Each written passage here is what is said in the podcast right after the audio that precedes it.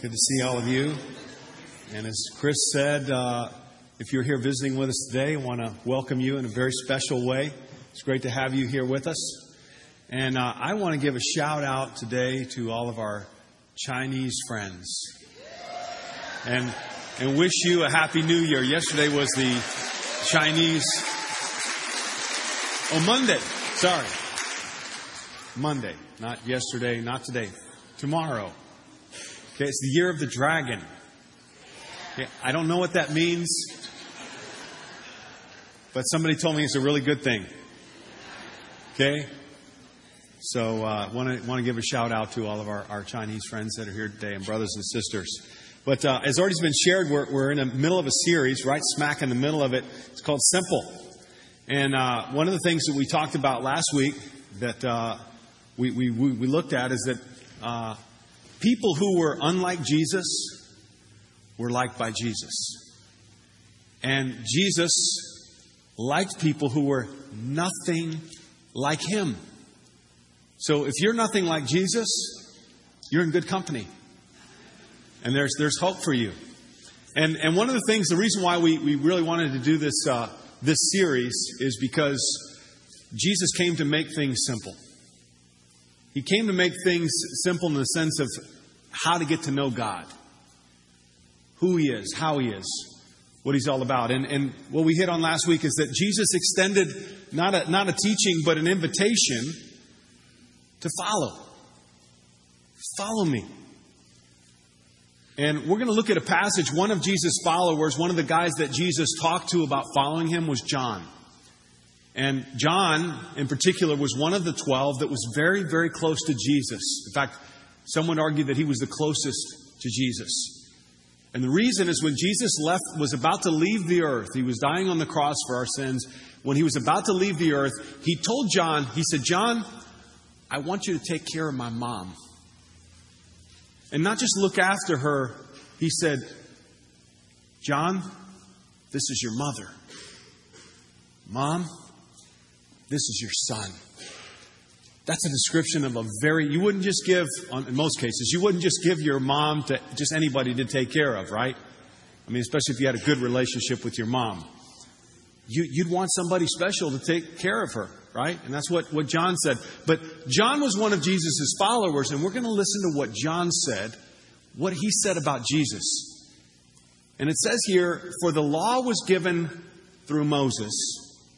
Grace and truth came through Jesus. So we understand you got in the in the Bible, you've got the Old and New Testament. The Old Testament was the old contract. And John is saying Jesus brought in something new. So you got Moses and, you know, the Ten Commandments and when he had the staff and the Red Sea and all that. You, you know about that, right? You got that. and then But then Jesus brought in something new. And it says here, Jesus brought what? Grace and truth.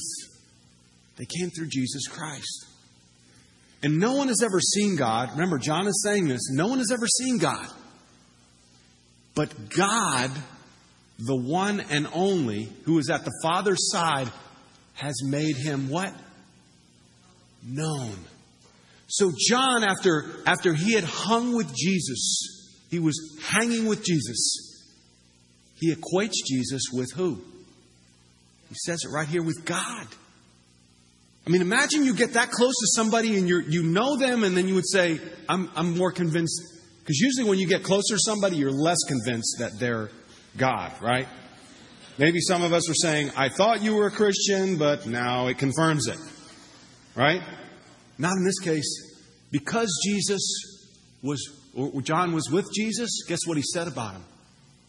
You're God, Jesus. You're God's son. I equate you with God. And that's a powerful statement.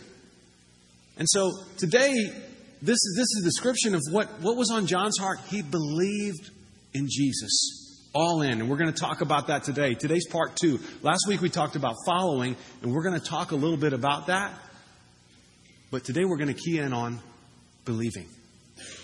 You can see from this, this passage right here that John just didn't, you know, kind of like Jesus. He completely believed in who Jesus was and is. So as, as we uh, look at it,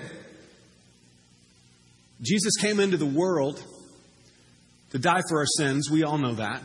Anybody who's had any familiarity with, with Christianity, we know that Jesus came to die for our sins. He also came to make God known. And it says that in that passage that we just looked at. That he came here to make God known. And Jesus' ministry and life was all about helping people understand who God is. And just like today, exactly like today, people were confused about what God is like. They had all these ideas. How do I talk to God? What can I expect from Him? Why does He do this? Why does He do that? If He's good, then why this? Why that? And a lot of people are confused about God today. They don't know what to think. And see, God saw that confusion. He saw that gap. He says, I'm going to close that gap. And I'm going to send my Son so that people will know exactly how I am. And so that's why one of the main reasons that Jesus came was to help us know who God is. And, you know, just like today, people had lots and lots of questions. Covering up my screen here, Ted. Nice jacket, though. People had lots of questions. Lots of questions about, about God. And, and one of the things that, that you're going to see is that Jesus came into a very sophisticated, this is when the time when he arrived on earth, he came into a very sophisticated religious system that had drawn many conclusions about God. And many of them were completely off. I'll give you a few examples. If you were, if you were blind, people would walk around and say, that's God's punishment. You're being punished for something that you did or maybe that your parents did. That was their mentality. And Jesus would answer that, that's not what God's like. That's not at all what God's like. Another one was, if something bad happened to you, an accident, if you got in an accident on the way here, man, there's, there's, you got something going on. So why don't you just tell us? You know? So if you were having a bad time in your life, guess how you were feeling?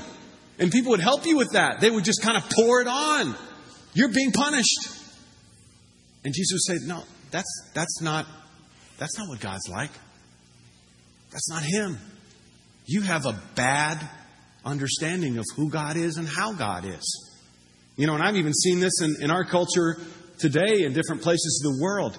Uh, another one is, if you're rich, if you were rich during Jesus' time, guess what people thought? You, you're blessed by God, man. He's with you. He loves you. You're right with Him. What if you're poor? Which the majority of the people on earth were. You're cursed. You're being punished. There's something wrong with you. So this is the way that people were thinking. And today you can see a lot of people thinking a lot of things about God, but they're not, they're not true. And so Jesus came to, to clarify, who is God? What does He think? How does He interact? And Jesus would over and over again say, hey, that's not what God is like. He's not like that. He doesn't think that way. And so He came to make God known. And one of the things that you'll notice about Jesus is, He didn't call, He could have called a big meeting like this. All the priests and the Pharisees, He could have called them and then called all the tax collectors, had this huge meeting and tell everybody, guess what? You're all wrong. In fact, he would have gone, he could have gone around the room and go, wrong, wrong, wrong, wrong, wrong, wrong, wrong. And especially, Solomon, wow, wrong. Real wrong. He didn't do that.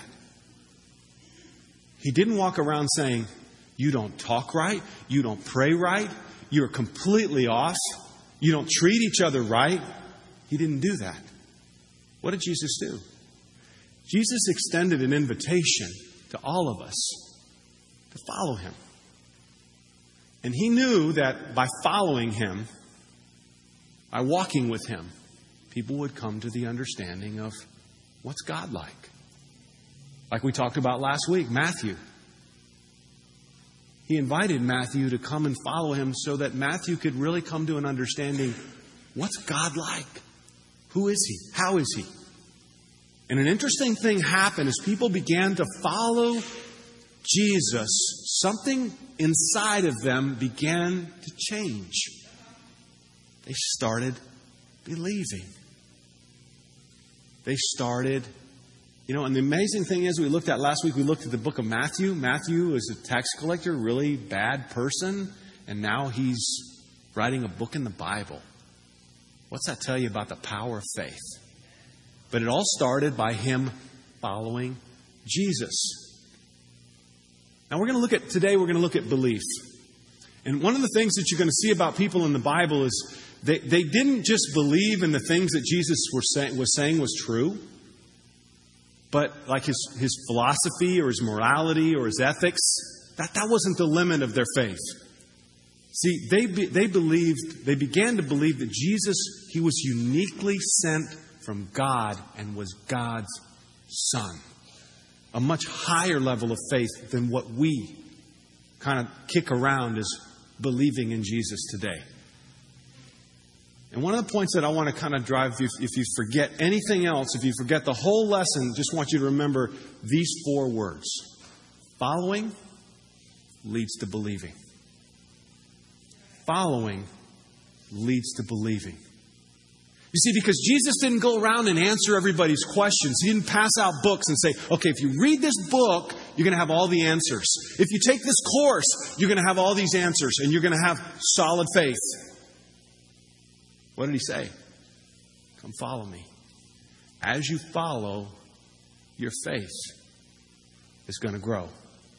I want to ask you today, how's your faith? Really? And, you know, I know for me personally, I've had times where mountaintop faith, I've had times my faith is really low. And it always comes back to, how am I following? And, and if you really, really would want to work on your faith, what would Jesus say? How would he tell you to work on your faith? Come follow me. So, well, Jesus is not here. Yeah, he is. He's, he's right here. And as God would say it, he's everywhere. If you'll seek him, if you'll look for a relationship with him, you'll find him. And that's one of the reasons why we really, really want to look at the Bible as, as the answer. Not opinion polls, not ideas that people are kicking around or what's popular. Let's, let's go back to Jesus. Following is believing. Now, here's a great example of what happened. Uh, there was a wild sermon that Jesus gave. So you can read about it one day if you'd like. John chapter six, if you're taking notes, you can go back and read it. It is a wild sermon. Probably one of the wildest sermons you'll ever hear. And there were a lot of people. It was a very challenging sermon that Jesus gave. A lot of people, huge crowds were there. And guess what happened? The sermon was so wild that Jesus was giving. People in droves were saying, this is a hard teaching. Who can do this? And they started leaving. The crowd started, like today, you know, if people started walking out, you know, I'm sure some of us would go, wait a minute, what's happening? And the twelve were, you know, they're in the front row, the twelve apostles, they're in the front row, and they're going like, this is a hard teaching. Now, they didn't say anything. They knew better. They thought it. So lots and lots of people were leaving. And guess what Jesus turned around and said to them? He knew what they were thinking. You got to be careful with a friend that knows your heart. I don't know if I would want a friend that knew my heart. It'd be rough on our friendship, but you know, you'd have to be honest, and that's what they had to be with Jesus. Jesus was, it was an honest friendship. He knew their heart. He knew they were thinking it. So he challenged them. He said, so you guys want to go too? Do you want to leave too? Do you want to walk away? Do you want to quit? And it's interesting. Here's a faith test for them. Look what Peter said. Simon Peter answered him, and this is in John six, verse sixty-eight. Simon Peter answered him, Lord, to whom shall we go? Where else are we going to go, Lord? You have the words of eternal life. We believe and know that you are the Holy One of God. So what does this tell you about Peter and the apostles' faith at this point, after a really, really wild sermon? They didn't even understand the sermon. I'll break it down for you. Jesus said, you got to eat my flesh and drink my blood if you want to follow me. And they're like, what? This is crazy. Now, he was using, you know, metaphors. He was talking about after. He was talking about internalizing his teaching, internalizing his heart, and internalizing his relationship with God. But he said in a very graphic way that shook people. They didn't understand the sermon. They didn't get it. It went right over their head. But one thing they did know, they didn't have all the answers. One thing they did know, who Jesus was. Where else are we going to go, Jesus? You know, and one of the things that's very important for all of us when we're building our faith, and if you're in the process of building your faith, your faith will be tested. Your faith will be tested by the crowds. See, because at some point, following Jesus is not going to be popular. It's not going to be in vogue. In fact, people may not like you because of your belief in Jesus. They may not like the way you are and who you are. And there may be a time when they read something in the Bible and they'll say, hey, but what about this passage in the Bible? What about what your minister said last week? What about your church? And you're going to sit there and go, I don't know. Just like they did. I don't know. I don't have the answers. I've been put in that position as a minister a lot. Because I don't have a P H D in Bible. And I don't have all the answers. But one thing I know, who Jesus is. And I know who I'm following. And I know He's got the answers to what my life is in need of. And so this is what this is what did it for him. This was a, a testimony of their faith. And so today, if you're a skeptic, you know, for the skeptics in the house, and I know, you know, I was a skeptic at one time. My sisters were, you know, very hard, firm believers in Jesus, and they were starting to follow Jesus. And I was a teenager, and I'm like, you know, and I would pick out all the problems, what was wrong with them, even though my life was a wreck. I was a skeptic. And we're going to learn from somebody, the Apostle Paul, and we're going to look at a passage. He was a, an extreme skeptic. He was not just a skeptic. He thought Jesus and his followers were heretics and blasphemous. You know what blasphemous is? Blasphemous means that you you are against God. You speak against God. You, you are taking God's name in vain. You are speaking curses in the name of God. That's how, that's how Paul felt about Jesus and his followers. So he sought to put all of them in jail. He would go around with letters and find people to arrest. And then, on a road to Damascus, the light went on. Or a light went on. His whole world changed. Jesus talked to him. He said, what are you doing? Hopefully that won't happen to you. That'd be pretty scary. Jesus said, what are you doing? Why are you persecuting me, Paul? I'm the Son of God. His whole world stopped. And what was the invitation that Jesus gave to Paul? Follow me. In fact, follow my instructions. I want you to go to Damascus, and I want you to meet with this guy. And this guy is going to teach you, and he's going to heal your blind eyes because you're not going to be able to see for three days. It was very simple. Follow me. Follow my teaching. And he not only went from being a believer in Jesus, he confessed that Jesus was the Son of God. He preached and risked his life for Jesus. That's an extreme. But if you're in that place, there's hope for you. If you're a skeptic, if you're somebody here, you got dragged here because you were bribed with lunch, or you were bribed with, you know, you're going to find somebody, you're going to find a relationship, uh, you're going to find somebody you might like, you know, or, you know, some, some people come up with all kinds of reasons to get you here, right? It happens. I understand. I would do it. I was invited to church for lunch, and I would go, and I said, I'm hungry, and I, I love this food that my sister cooks, and so I would go. But something happened. And we're going to look at a passage that really explains belief. Explains faith. How do you grow your faith? By following. And that's what Paul did. He followed. So we're going to look at a passage here in Romans chapter three. Great passage. I would encourage you to go over it because we're not going to be able to look at it the way it needs to be looked at today. But this is a passage that talks about faith. Now, this is this is what happened to Paul. Paul came a very traditional, traditional in that, that sophisticated religious system of about six hundred thirteen commands and rules. He came from that system. And he tried to earn, he tried to earn a right relationship with God. He says here, but now, a righteousness from God, apart from the law. That word righteousness, that word righteousness, it means being in a right standing with God. That's what that word means. But now, a right standing with God came from God, apart from the law. So he's saying this is something new. You remember Moses and the Ten Commandments? This is apart from that. This is something new. Has been made known. Who made it known? Jesus did. He made it known to Paul. He says, a righteousness from God apart from the law has been made known, to which the law and the prophets testify.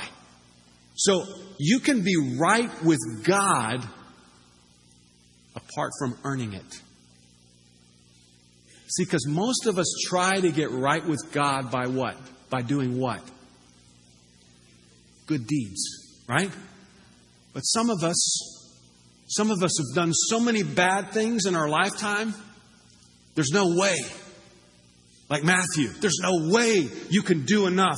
You can't, you can't get the balance out and the scales out and say, there's not enough time in my life. I'm, I'm forty-eight. There's no way that I can make up for, you know, all those years. I'm done. But see, Paul tried to do that. And he says this. And he said it was completely new, but he says he says this, a right standing with God. And the truth of the matter is, everybody wants a right standing with God eventually. You will. You might not right now, but you will. I get a front row seat of this a lot. You see, when you're in the hospital, and you're connected with tubes, and you have these awkward smells in the hospital, and then people try to, they come and visit you in the hospital, and they're trying to tell you positive things, but your situation is bleak. Then you're going to start going, what's next? If this doesn't work out, what's next?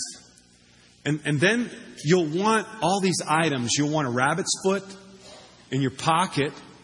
You'll want a Star of David. You'll, you'll want a few, you know, candles. You'll want a cross. You'll want a crescent. You'll want as many items as possible to try to cover the bases. You'll even try to have somebody who's, you know, of faith, like a me, you know, like a minister or a priest or somebody show up at your hospital and say, hey, tell me something good here. Because when I go to the other side, I don't want to see darkness. I want to see someone with a smile. I want there to be light. I want it to be good. I want it to, I want to hear something good when I cross over. See, then people are really motivated to have a right standing with God. Everybody eventually wants it. You may not want it now, but you will. And that's what Paul's talking about. And he says, there is a way to have that.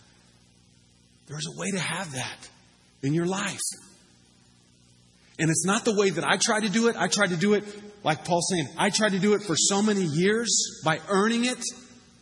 I went around and I tried to obey this and obey that. And I tried to put God and His commands in a box. And I checked them off. I did this, I do this, I do this, and I do this. And then he came to the realization, I'm no good. In fact, he shares this dilemma in the next chapter, or in one of the chapters of Romans, Romans seven. He says, I want to do good, but there's something in me that keeps dragging me down. It keeps pulling me down. I can't do good. There's nothing, in fact, there's nothing good in me. And when he heard this good news, he said, there's a way. And that's what he's talking about. This righteousness from God comes through faith. Comes through faith in Jesus Christ to all who believe. So instead of earning your right state with God, guess what God is offering? Through faith in Jesus, you can have a right standing with God. You know how much that meant to me when I heard that? You know how much it still means to me to know, to know that today? That I can have a right standing with God, not based on what I did this past week, not what I did yesterday. Because even though I'm a minister, I'm not perfect. And I know you, and you know me, and we know who we are, right? Even though we're in church, we know what's going on, right? And God knows who we are. It's time we own up. We, we can't do this. And so Paul's saying, through faith in Jesus Christ, you can obtain that, that right, that righteousness. He goes on to say in verse twenty, twenty-two of Romans three, he says, there's no difference, for all have sinned and fallen short of the glory of God. Maybe you haven't done the same things as the person next to you, right? But you've done something, right? You, you didn't do the same things, and you may not guilt, be the same guilty in the same way that somebody else next to you is. And you can always find somebody else. There's a lot of people that are that are better than me. But there's a lot of people worse than me, and we tend to lean towards the people that are worse than us to justify ourselves, right? At least I'm not like that. I'm a good person. Guess what? This passage is saying there's nobody. There's nobody that's really, really made it. There's nobody. You may be better than others, but let me tell you something else. You're worse than other people. So where does that put you with God? In and of yourself. And that's Paul saying. He said, none of us, all of us have sinned. All of us are short of the glory of God. Or what he's saying here with the glory of God, he's saying of the expectation of God. What's God's expectation? He's a perfect God. What's he expecting? Perfect? And I don't know if I can do perfect. In fact, the more I look at myself, I see perfect as very, very, very far away. Maybe my aunt, she was a lot closer to perfect than I was. Or you've got some family member. And Paul's saying, listen, This, this is what this is what's out there. And so if you need if you need some perspective about whether you have sin, I would encourage you to talk to a close relative, somebody in your family, right? No, I'm good. I'm good. Talk to them. Okay, they'll help you. In fact, they could give you a list. You know, husbands and wives, you you can help each other out a lot. To draw this conclusion, there's no difference, for all have, yeah, that's you. Yeah, that's me. They'll give you examples, illustrations. They could show you videos. Remember when? Oh, remember, see this picture? Remember what happened right before the picture? Remember what happened the day after this picture? So all of us. And that's that's that's the reality. That's what Paul is saying. And and in God's perspective, God's expectation, how do you get in a right standing with a God whose standard is so high? How do you do that? How do you get right with God at that level? And Paul would say, you can never get there by trying to be good. You'll never make it. I tried. He was good at it, too. He was probably up there in the top ten of righteous, quote-unquote, people. But he had to come to the, you know, the, the reality of, I'm not right. In fact, I'm way off. I'm very far from God. And, you know, this other thing that we try to, this game that we try to do is, is it won't work with weighing out the bad with the good. A lot of people try to do this, you know. They try to do enough good deeds to repair the bad deeds. And, and so they'll they'll go around and serve the poor. They'll serve the community. They'll do this. And those are all, all, all great things to do. And we need to do those things. But you can't use good things that you do for other people as a way to offset who you are. Can't do it. I don't care if you're Mother Teresa. You can't outweigh one with the other. How can you repair the damage of the bad? How can you do that? You see, in my life, I've done so much damage, it's irreparable. I've done real hard things, hurtful things to people. You, you don't fix that. So basically, you have to own up. Yeah, I've fallen way, way, way short of God's expectation. I'm not going to make it. And then we read on. In verse twenty-three, he says, "There's no difference, for all have sinned and fall short of the glory of God and are justified." What? Freely. Say it with me again. Freely. Don't you just like it? Freely. By what? By grace. You can't earn it. You can't do enough. It's a gift. And guess what? It's free. Do you believe free? Tell the truth. Do you believe free? I don't believe free. People call and they say, hey, if you dial and you call this number, you'll get something free. Do you believe that? If you log on to this website, you'll get something free. Do you believe that? Why don't we believe that? Because there's always a catch. You don't believe free. I don't believe free. And Paul's saying here, in this case, it's really free. You can't earn it. You can't pay for it. It's a gift. See, what God offers us is so awesome. It's so powerful. It's so amazing.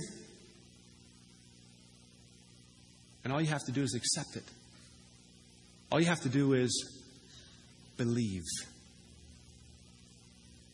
And put your full trust in it. A lot of us don't like that because they're saying, no, there has to be some catch. There has to be something. Read on in verse twenty-four, verse twenty-three and twenty-four. God presented himself as a sacrifice of atonement. This is for the Jews. This is for the people, the Jewish Christians in Rome. Which is even amazing that there were there were Christians in Rome, because it was illegal for you to be a Christian in Rome at this time. And it says here, God presented him as a sacrifice of atonement through faith in his blood. You see, for a Jew, if you sinned, you couldn't just work it out. There had to be blood. He did this to demonstrate his justice, because in his forbearance, he had left the sins committed beforehand unpunished. He did it to demonstrate his justice at the present time so as to be just. And the one who justifies those who have faith in Jesus. One thing that you need to understand about God is He is just. And you know, all of us are just at some point. Because somewhere in your neighborhood, somewhere in your family, somewhere in your community, somewhere in the city, somewhere in the news, somewhere in the school, you've seen a situation. You've seen something be done. And you said, we can't let that slide. Somebody has to do something about that. That can't be passed over. We're not going to let that one slide under the rug. That is too much. That is, that is something that deserves. There has to be justice. Justice must be served. And we see it all the time in the news. And you get this angst inside of you going, no, that cannot be accepted. Somebody's got to do something about that. That's God. See, because with perfection comes expectation. See, whatever it is out there in the news that gets your angst and gets you so indignant, you go, no, that is wrong. Somebody's got to pay. See, that's God. Because He feels everything. And you want justice for certain things. And see, God got to that point where somebody's got to pay for what you and I have done. And then He says, time out. I'm just. And I'm going to be the justifier. See, I'm just and I want justice, but I'm going to be the justifier. I'm going to take your place. I'm going to step in for you, because this can't just go. You can't just slide it under the rug. You just can't let it go. I am going to send my son in your place, because there must be, as Paul's saying right here, there must be justice. And, and how does that how does that settle with you? That you've got the the God of justice, yet taking the position of the justifier for you. That's powerful. You see, when you accept that, when you believe in that, it changes you. And see, a lot of us, we're trying, we're trying to figure this thing out. We're trying to get right with God. And I don't know where your faith is right now, but probably one of the reasons why your faith is so weak is because you stopped, you started thinking and you stopped following. You want to figure things out instead of following and accepting. I don't have all the answers. I can't fix everything, but I can do this. I can follow Jesus. And I can accept His gift. And as you follow, just like with Paul, just like with John, just like with Matthew, just like with many of us who are here today, when you start following, things start changing. Your expectations start changing. Your morality starts changing. And you see that you want to do good, which leads us into next week. So this, this is the, this is a powerful point. And then he talks about belief here, and we're going to look at this. What, what is belief? Yeah, yeah, I agree with the teaching of Jesus. Yeah, yeah, I, I, I agree with the Bible. And, and yes, I have faith. See this, this pendant that I have right here around my neck? That that. No, that's not what we're talking about. That's not what Paul, that's not what the Bible talks about. Trust, belief, as the Bible describes it, is you know your need and you can't do it yourself. And you're going to stop relying on yourself and you're going to get all in. Look at look at what Peter said. He said, He Himself bore our sins in His body on a tree so that we might die to sins and live for what? Something changes. When you start following and you start accepting and you start really giving your, your trust and your heart to God and to Jesus, things start to change inside of you. It's not an intellectual thing where the light goes, bing, oh, I get it now. No, it's something that happens on the road to following. And some of you are waiting for some cool answer, some cool class, some cool book, some, some enlightenment to fix your faith. Your faith will only be fixed by following. See, because following leads to faith. And that's why Jesus didn't try to fix people and correct people. He tried, he said, come on, let's go. Come, come follow me. And look what it says. By His wounds you have been healed, for you were like sheep going astray, but now you have returned to the shepherd and overseer of your souls. You know why Paul turned himself in? Because he knew he was a lost sheep. He didn't have all the answers. In fact, there was something gnawing at him. Why am I so filled with anger and fury and wanting to persecute these Christians? They're, they're good people. They love God and they're so compassionate. And what am I doing? What's, be, what's happened to me? By following these people and by following this system and by doing this, I'm com- I'm becoming a monster. I'm becoming this person that I don't want to be. I'm going astray. What the Bible's saying here is Jesus can be our shepherd and our overseer for what? For our souls. Do you have someone looking out for your soul?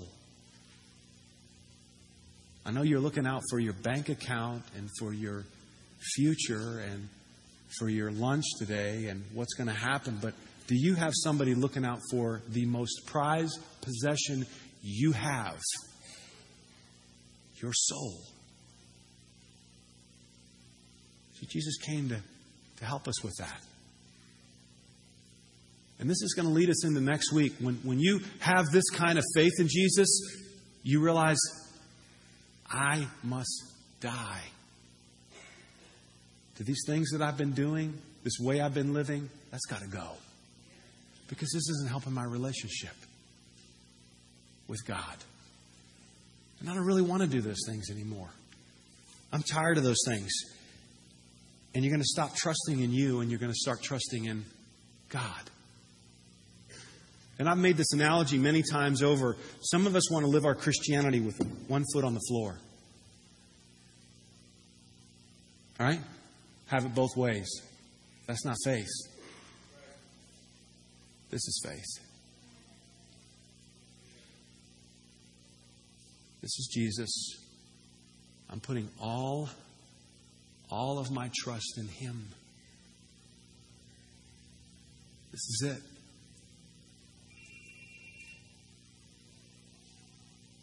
So I would encourage you today to, you know, and, I, and I'm not, my, my, my, my goal today is not to persuade you to believe, because you're going to have to work that out. But what I want to persuade you to do is what Jesus persu- tried to persuade people to do. Start following.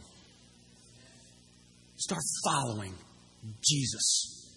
Start studying who He is. Look in, his, in, in the Bible. Start studying the, the, the Gospel of John that we read today. And you may not understand everything, but just, just try to start walking in His steps. Try to do what He did. And listen. And just like Matthew, just like Paul, start following. Start praying. Start imitating. And you can do this at any age. And I would imagine if you've gotten off track and your faith is weak and it's become religion to you, probably the reason is, is because you stopped following. Guess who you're following now? You're following you, or you're following this group of people. You're following the SoCal dream. And that's why your faith is weak. And then, you know, maybe next week you're going to hear some wild sermon. You're going to say, man, what was that? Or maybe you're going to be in your faith group and, and, and you know, Gabe's going to be leading this wild faith group in, from the Bible Talk, you know, and it's going to be, what was that? I don't know what to say about that. But one thing I do know, I know who Jesus is. And I'm all in with Him. And your priorities start changing. So in this, I want you to weigh in on this. In verse twenty-four, for He Himself bore our sins. He took our place.